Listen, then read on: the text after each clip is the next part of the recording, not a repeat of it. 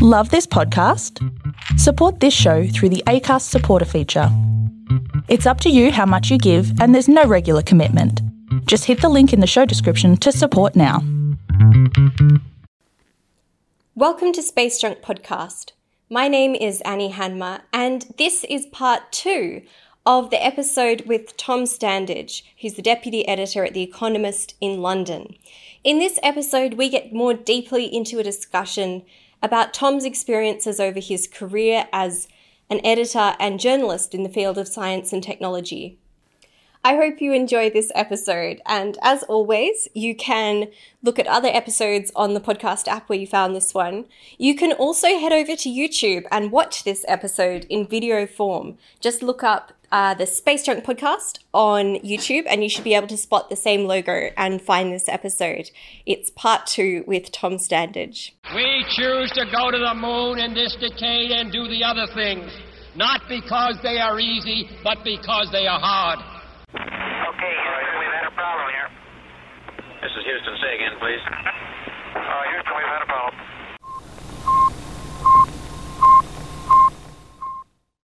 Now, you are a specialist in science and technology and a writer on that subject. So, I wanted to begin by asking you what interests you in science and technology and, and what got you interested in the first place?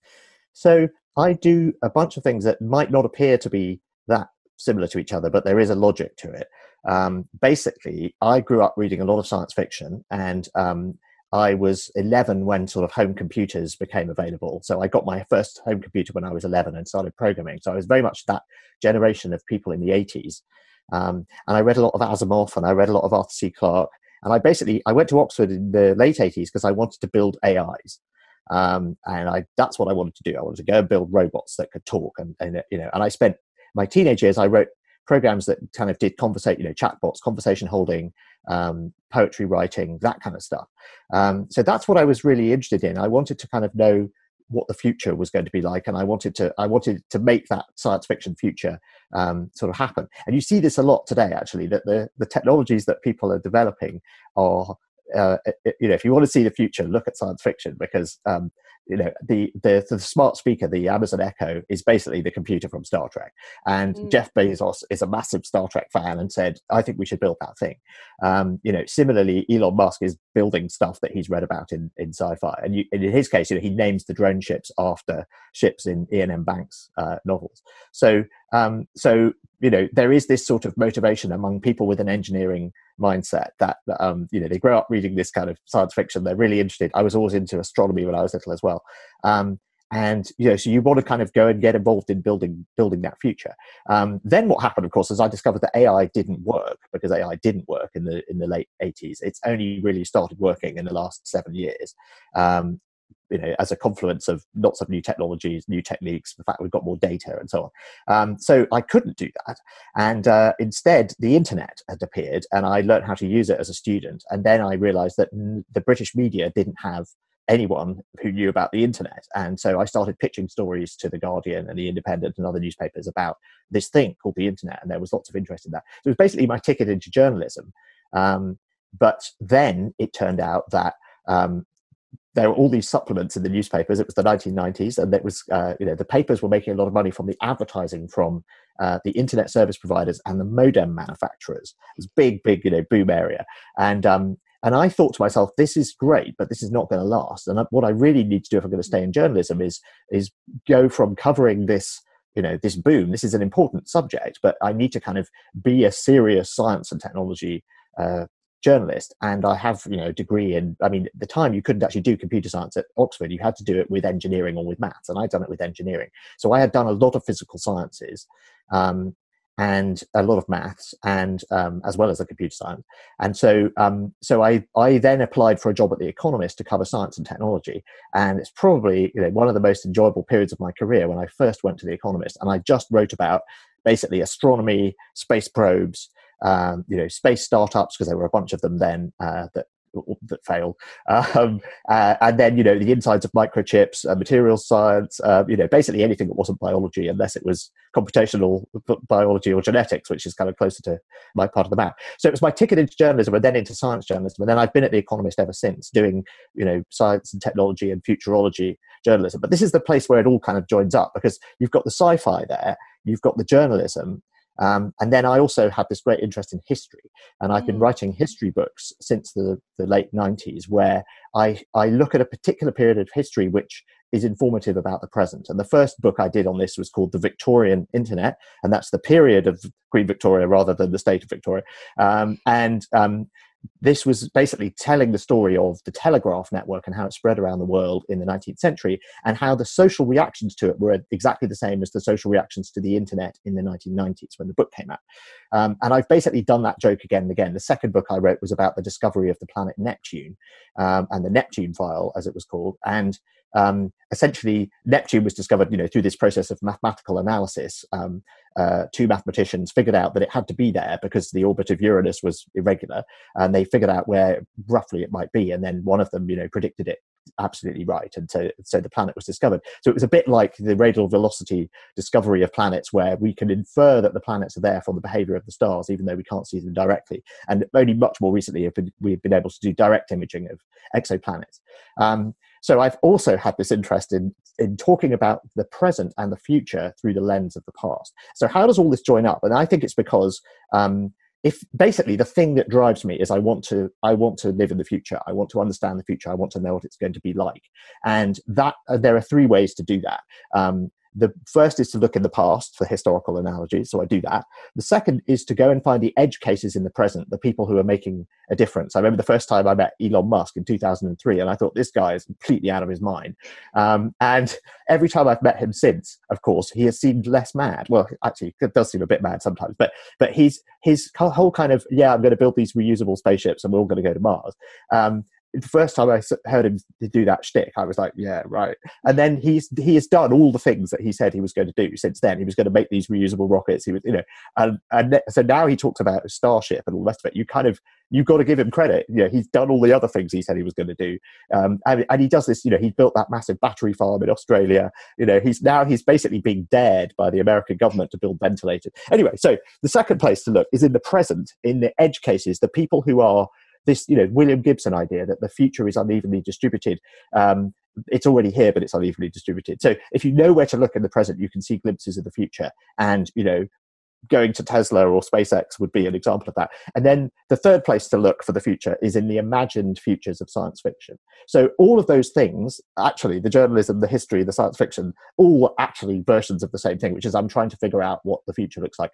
And the um, one of the hats I wear at The Economist now is I run our futurology franchises. So we have an annual called The World In, um, and The World In 2021 is the next edition, which will come out in November of this year. Uh, so I'm the editor of that, and that means commissioning people to write about the future, but just the next year. And then we also have an annual that comes out in the magazine itself in the middle called The World If. Uh, in July, and that's much more kind of wide-ranging scenarios about crazy things, you know, decades into the future. But as if the Economist is reporting from the future. So, uh, so I very much enjoy doing that. So, uh, I, this sounds like a bit of a mixed bag of things, but from where I'm sitting, it all fits together perfectly logically.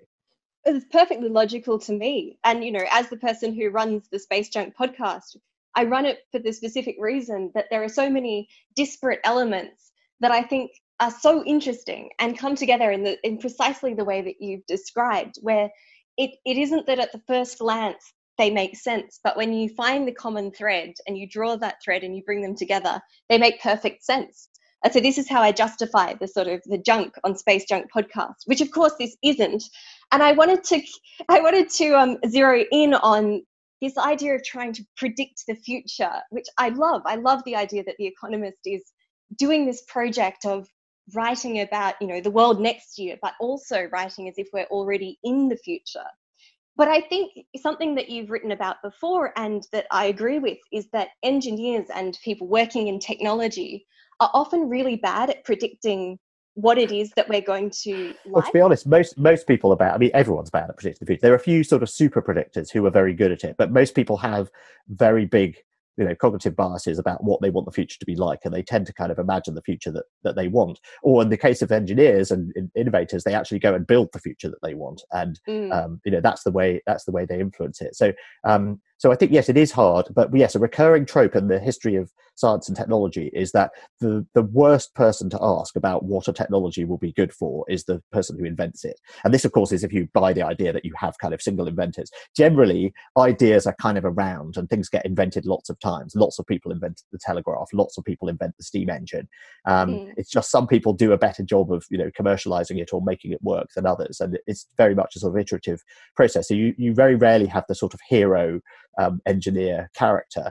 Uh, you just get sort of people who are more driven than others. Samuel Morse was a very driven person. He wasn't a particularly good engineer, and in fact, he had other people who did that kind of stuff for him. Um, Edison was very smart and you know generally did know a lot of uh, of electrical theory, um, but then he figured out how to sort of industrialize the process of, of invention and get other mm. people to scale up his ability to, in, to invent things. Um, so, yes, you do get this um, phenomenon. Edison is a good example of this. When he invents the phonograph, um, and it is that's basically him pretty much. You know, he's got a couple of people in his workshop helping him, but that's basically him doing it. Um, he predicts um, what it might be used for. And one of the things he thinks it will be used for is a sort of answering machine that goes by your front door. So when someone comes to visit you um, and you're not in, they can leave a message. Uh, and I don't know about you, but that's not something that that ended up being and, and the idea that it would be used to record music um, only occurs to people sort of a little bit afterwards i mean to be honest the first phonographs were were pretty horrible in audio quality so you wouldn't have wanted to use them to to record music. But um, you know that that turns out to be so. Then he thought, well, maybe people will use it for elocution lessons. There could be a sort of educational use of the phonograph. And again, that didn't turn out to be like a massive. It basically turned out to be something for music. Um, mm-hmm. And you get this time and time again, which is that people kind of you know they invent things and they think this will be used for that, and then and most of the time it isn't. You, most of the time, people find other uses for stuff. The cool thing about the internet is the people who invented it were just kind of like, we need to just figure out how to get computers to talk to each other, and we need to do it in the most simple way we can, so that we don't constrain the ways that people will think of using this in the future. And that's the genius of, of TCP/IP. And what you know, Bob Kahn and Vint Cerf did was that they they invented this in such a kind of flexible way uh, that they didn't constrain future permissionless innovation on the internet. So I think that was good because um, whether they knew it or not, they were sort of being um, humble about you know the fact that they didn't know what it would get used for. And they were just like, "Here's the standard, get on with it, everyone." So yeah. they, they did, and here we are. Well, that's sort of a common thread that links together many really breakout companies. Like if you think about Google, Amazon, Facebook, um, Alibaba, all of those companies are not selling a thing they're providing a platform through which a thing is sold. I mean, absolutely the same with um, Uber and well, we've been using a lot here Deliveroo, the the food yeah, yeah. services and so on. eBay. I mean, these these are no, those are platforms. I mean, there's a, there's a separate thing I think of platforms. Yeah, so so yeah. and platforms are built to do a specific thing. So they are, you know, Uber decided it was going to you know it's a marketplace that brings together riders and drivers is you know mm. what uber does so yes you can then use that same platform to bring together takeaway restaurants and, and eaters uh, sure. diners um, so um, but yeah i think it's a slightly i think inventions are um, i mean uh, platforms have to be built in a they are businesses so they're built in a different way i think the the, the interesting thing is this idea that you know people invent um, you know fundamental technologies and um, and then don't really um, don't really get how they're going to be used and it's only when they get out into the world. And that's what i find really interesting about the history of technology is this sort of social impact of technology and the mm. social history of things which is where the technology meets human nature. And what's what i find uh, is very very striking is that throughout history and going back you know the whole of recorded history people react to technologies in very sort of similar ways. And and i you know i think that's not surprising. I think that different technologies come and go but they push the same old buttons in our stone age brains. And mm. i think the I think human nature hasn't changed, and we're basically the same sort of you know Neolithic. Um, we're running the same Neolithic OS in our brains that you know people were for the last ten thousand years. So it's not surprising that Victorians react to telegraphs the same way that um, you know that people in in the in the 20th century react to emails, and that um, Romans, you know, use social media in a way that looks very similar to, uh, you know, to the way that, that people send messages today. So, so I like finding these analogies because it's it's basically the same joke, which is that the the technologies change, but people don't. Mm. The reason I think that the reason we need to say that is because um, what tends to happen is that new technologies get blamed for bad things that people do with them. So you get like, oh, the internet means that you know people are doing this bad thing, which they couldn't have done if they didn't have the internet. But it so cybercrime would be a classic example of that. It turns out there was cybercrime on the electric telegraph network, um, and in fact, the first cyber attack in history took place in the 1830s on the first ever network, which was the um, the French telegraph network. The first national data network. It was built, Napoleon kind of got it started um, in the 1790s and 1800s. And then um, it was built to cover the whole country. And in the 1830s, there was a stock market scam that was being executed by basically doing um, side channel, well, traffic manipulation on this on this network. So um, that tells you that if you build a network, people are going to find ways to do bad things with it, and you shouldn't blame the network for like making them into criminals. People, there are just some people who always find criminal uses for technology. So what I was what I was originally trying to do with that point and the kind of moral panic that you often get around technologies is to say don't just blame the technology it's that's kind of easy knee-jerk thing to do and um, actually these behaviors arise because of the interaction between the way people are and, and what technologies let them do mm. So that moral panic thing is kind of one narrative that we see cropping up again and again and again with new technologies. But as a journalist and working in this field, how do you think about constructing more complex stories around technologies? Because it would be so easy, as you say, just to say, oh, there's this new thing called TikTok, and you know, people are using yeah. it to like spread bad information or something, uh, and you you'd miss a whole aspect of it you'd miss you'd miss so much of the richness of the social interaction with this new technology. So um, obviously the moral panic stories are kind of tabloid stories about you know internet you know leads to bad thing um well, internet divorces. That was there was a moral panic about internet divorces because uh, the internet made it too easy for people to like find their old boyfriends and girlfriends on on facebook and then like start messaging them messaging them again and saying actually i'm really annoyed with my spouse and you know, let's get together again. So that was like let's blame the internet for for the you know that's a kind of classic example of of um, well you know if they could have actually just got a phone book out before? And is this really a technology specific thing? You know mm, you could probably mm. have you know if back in the in the neolithic period you might like have said well i'm going to go to that village and look up look up my old girlfriend. So you know is this really blaming the technology? So you tend to get those reactions from i mean the, the economist doesn't do those kinds of stories. Yeah. um, and i think one of the when I was on the science pages, you know, one of the really enjoyable things about working on the science pages is the challenge, and it's a bit like writing a detective story. I think it's kind of got the same narrative satisfaction to it as a as a Sherlock Holmes short story, uh, but it's the challenge of writing a, a succinct description of a new discovery um, or a new innovation or the result of a new paper in a way that is um, comprehensible to ordinary readers who are not specialists, but it's not offensive to specialists. Mm. Um, so, so it's finding the right. So when I wrote those kinds of stories, I spend a lot of time talking to the researchers about. Okay, uh, the way I'm going to explain this is with this analogy or like this.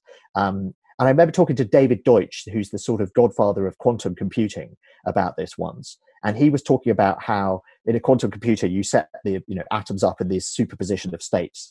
Um, so they're sort of um, you know they're they're they're locked together by this kind of quantum weirdness. And then you manipulate them by firing laser pulses at them. This is one of the ways you can build a quantum computer. And i remember i, I was trying to look for an analogy and the analogy he came up with was imagine you've got a washing line and you've got um, bottles of you know milk bottles hanging from it. They've got different amounts of water in them.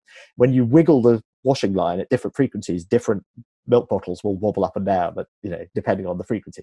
Um, I don't know if I ended up using that analogy, but that was the kind of conversation that I very often have with scientists mm. um, because they would want to get it right. And the really um, rewarding thing about this. Um, and the period that I did it, and it's still the case today. When I ring up a, and I, I wrote a piece for the Christmas issue of The Economist at the end of last year about um, basically the the the the history of the of the architecture of the of the solar system. So, you know, planetary formation, Jupiter and the grand tack, uh, the Nice model, all of these things that I'm sure you know about about basically how the planets got to be where they are today.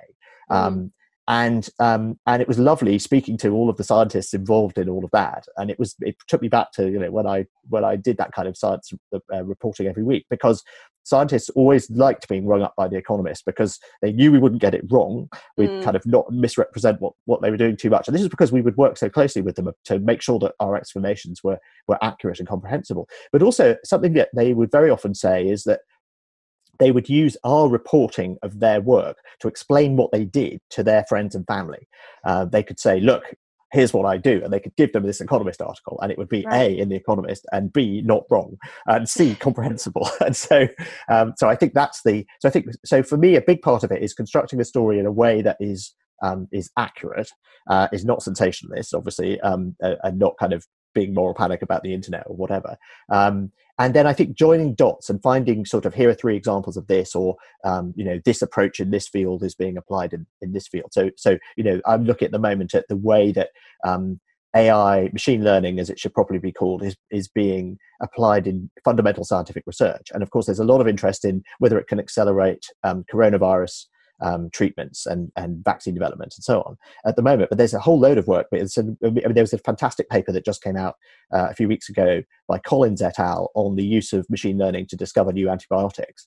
And um, it's a really, really clever approach which doesn't where they basically give the they give the machine learning system the the structure of a bunch of molecules and the kinds of bioactivity that those molecules have and and then it it looks it sort of predicts what other molecules might be able to do that. But there's no information about the mechanism in the middle. So you can't sort of it takes away the human the humans would say oh well what's the mechanism? This might work because that works this way. And the machine learning Mm. system has no it doesn't know about biology at all. It's just doing pattern matching. So uh, there's some really fascinating work being done. And so looking across sort of multiple then similarly there's a in material science there was a very interesting paper last year that predicted um, materials that might have certain properties based on linguistic analysis of a big, big pile of material science papers. So again, the machine has no idea about material science. It doesn't know what the periodic table is. It just says, oh, these words kept popping up with these words. So maybe you should try mixing this this rare earth with this rare earth, and you might get these um, these characteristics. So um, so I also like kind of that.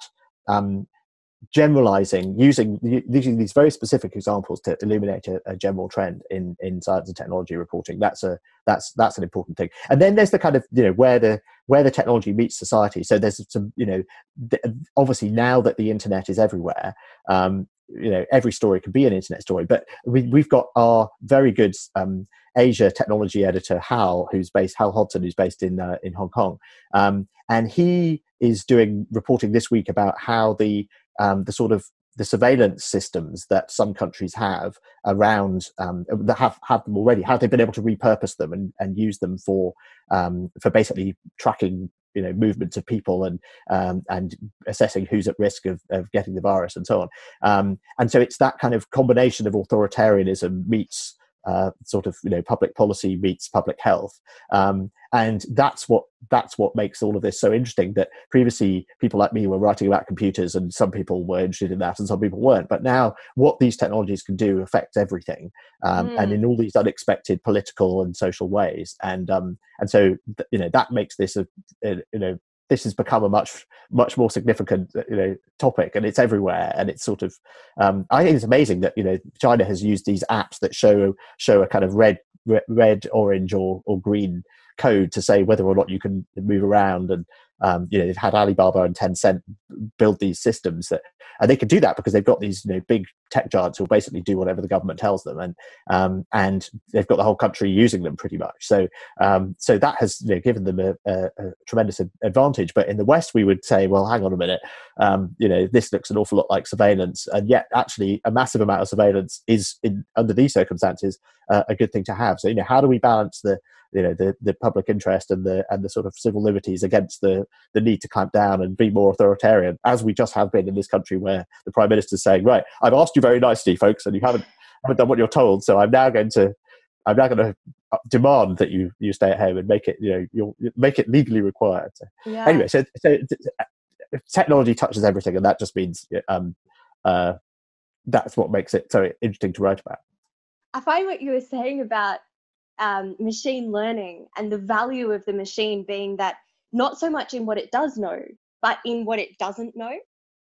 That Yep. ignorance that it has being its Exactly, it's not strength. encumbered by the human kind of uh, biases or judgments or or I mean, yeah, yeah, there are problems with AI bias where you you know you train a, a, a recruitment system on your best employees and it turns out they're all white men and then it only wants to hire white men. But Yeah. um, but in this case, in this case, you're just giving it like here are a bunch of molecular structures and here's a bunch of of activities, and um, you're not yeah you're not constraining it by what what what as a as a human scientist you might think is well that would never work like that you know so that Yeah. that gives it kind of freedom to to suggest things that you know a human might not But I think that's kind of a, an element that comes through in really good science reporting and technology reporting, which is that it's not telling the reader what to think; it's telling the reader what to think about. And I think in the in the way that you've explained how you construct these stories and so on, I mean, it's so important, as you say, that what is in the article is right.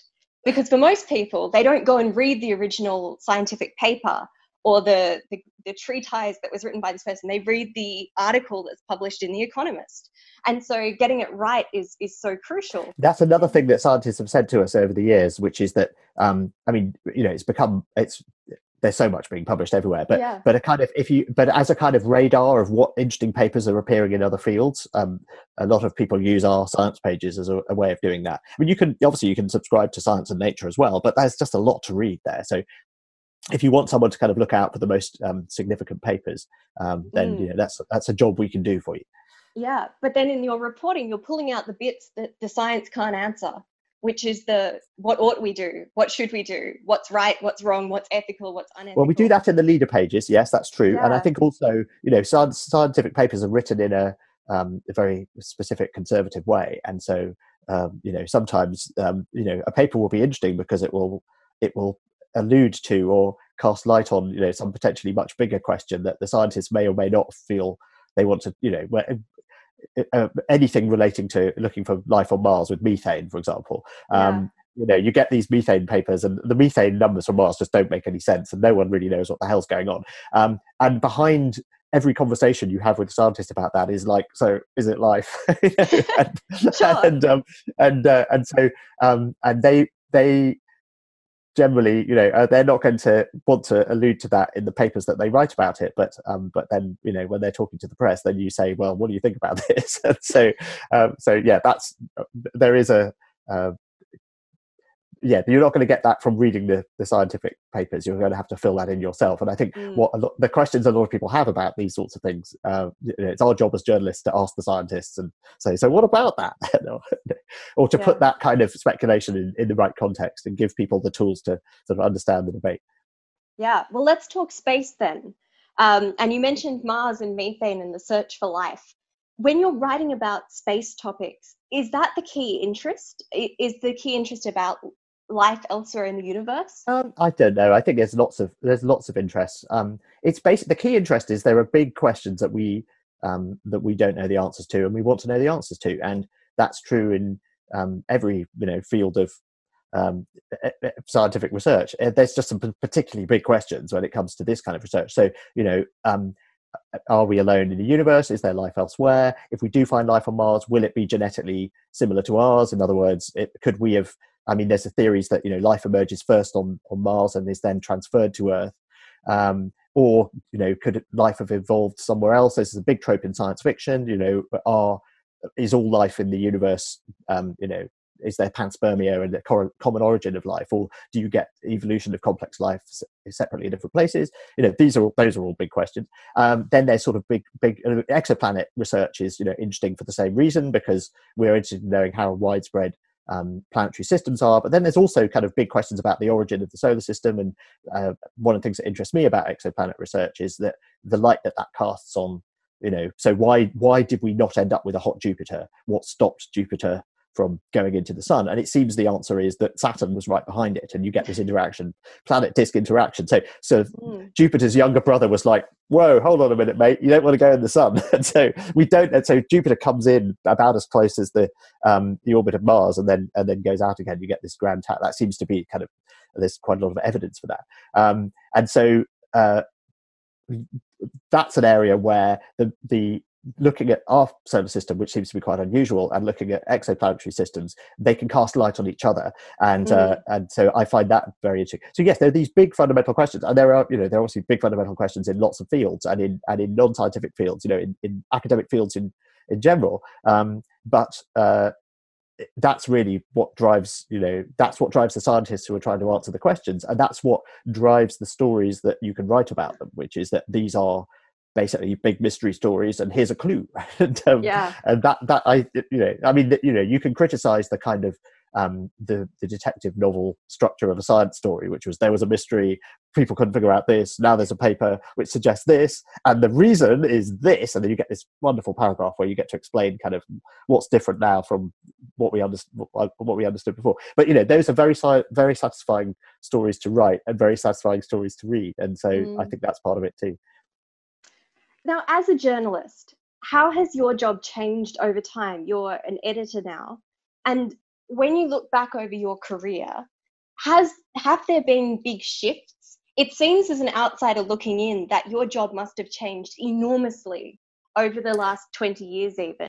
Well, it's weird. So journalism has changed a lot, but the Economist has, um, and the Economist obviously we've had to, we've added a lot of digital content, and I've been involved in that and sort of digital product design and um, and uh, product innovation and so on. Has been another of the hats that I've worn as a you know as a member of the staff that knows about computers because that's one you know that's what I did at university. So um, so I've I've that has happened and obviously you know we have apps and uh, uh, newsletters and websites and all they, and make videos and do podcasts and they, so so in that respect the activity of journalism has has broadened uh, mm. although it's still basically doing the same thing asking questions of people and trying to make sense of stuff um, and then the industry itself has gone through this very you know painful shift because advertising which used to go to newspapers and radio stations now goes to facebook and google um, and um, you know the peak was in 2008 um, and advertising has basically fallen off a cliff then the mm. economist is very lucky because we never had a business model that was absolutely based on advertising we've always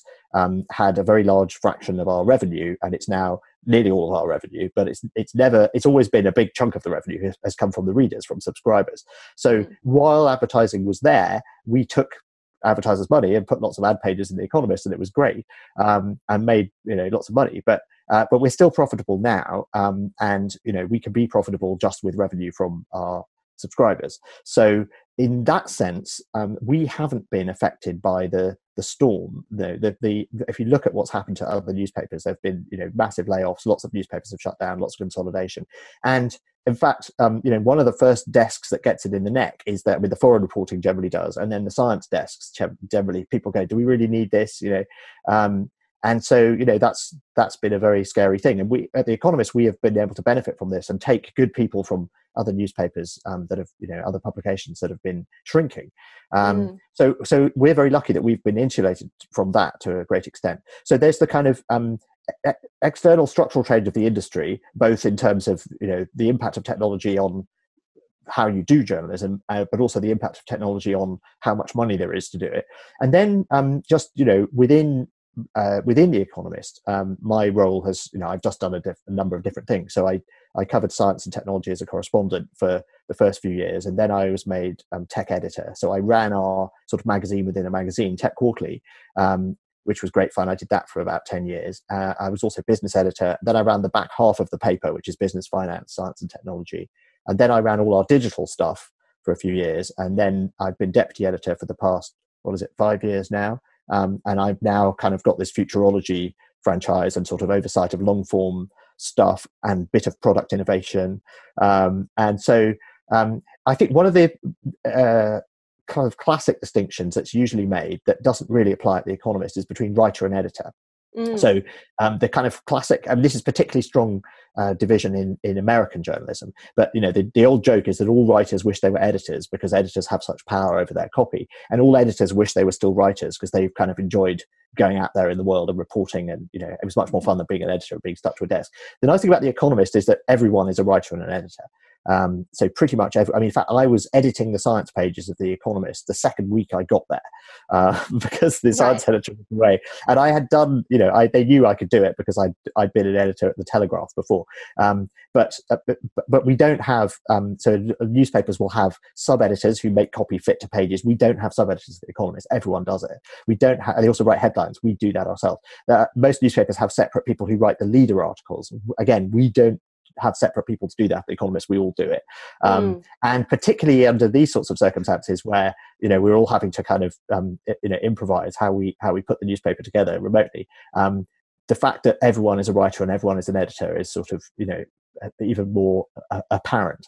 Um, so that's kind of nice because um, because we still get to do um, you know, and even the editor in chief, you know, even the most senior journalists at the Economist will get to do some on the ground reporting at some point, you know, during the year if they want to, um, and uh, and similarly, even you know, quite junior correspondents get asked to sit in for a section editor and and uh, and edit things. So um, so in that sense, um, it's all a big kind of soup. And uh, I, again haven't haven't had to go through a sort of transition from being a writer to be an editor that I would have done if I'd been on a on an American newspaper, say. Yes. Well, on that note, I think I'd better let you get back to it. And um, thank you.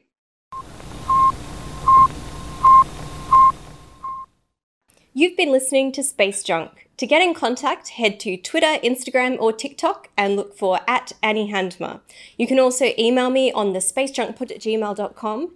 And if you'd like to support this podcast's continued running costs, you can go to www.patreon.com slash the spacejunkpod.